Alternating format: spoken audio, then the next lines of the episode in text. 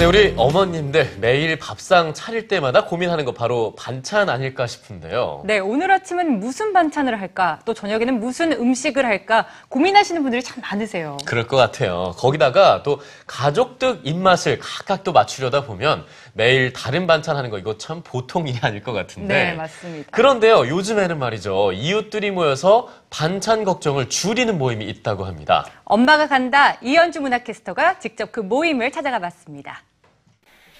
경기 성남시의 한 가정집.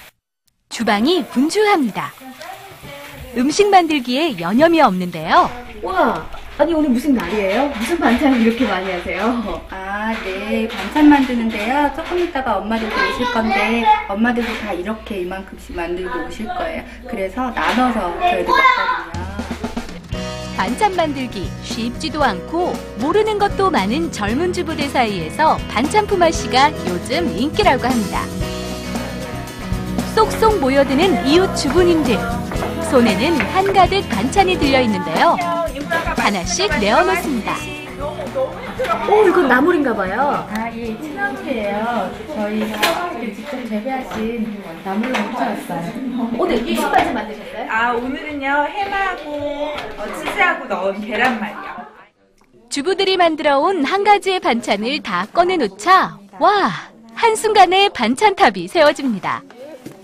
반찬 한 가지만 정성 들여 만들면 여러 가지 종류의 반찬이 뚝딱 생기니 정말 편하겠죠. 우와 한정식이 따로 없겠는데요? 이렇게 반찬이 모이면 한 얼마 동안 먹으세요? 네, 저희가 4인 가족인데요. 한 이렇게 먹으면 이틀 정도는 먹을 수 있는 것 같아요. 그럼 계란말이를 좋아하니까 한번 먹어볼까요? 맛이 어때요? 맛있어요. 반찬이 많아서 참 좋아요. 엄마들이 만들어서 아이들 입맛에도 딱입니다. 평소에 못 먹어봤던 다른 집 반찬들도 먹을 수 있어서 좋았던 것 같고 저희 남편도 어, 집에 와서 새로운 반찬들 보니까 더 맛있게 먹고 좋은 것 같아요. 제가 한 가지 반찬만 만들어도 여러 가지 다양한 반찬을 맛볼 수 있어서 좋고요. 그리고 한 가지 반찬 만드는 비용으로 비용 절감의 효과도 있고요. 반찬 고민을 비롯해 육아 정보도 나누고 스트레스도 풀고 알뜰살뜰 주부들의 현명한 아이디어가 돋보입니다. 네, 엄마라면 매일 하는 반찬 걱정.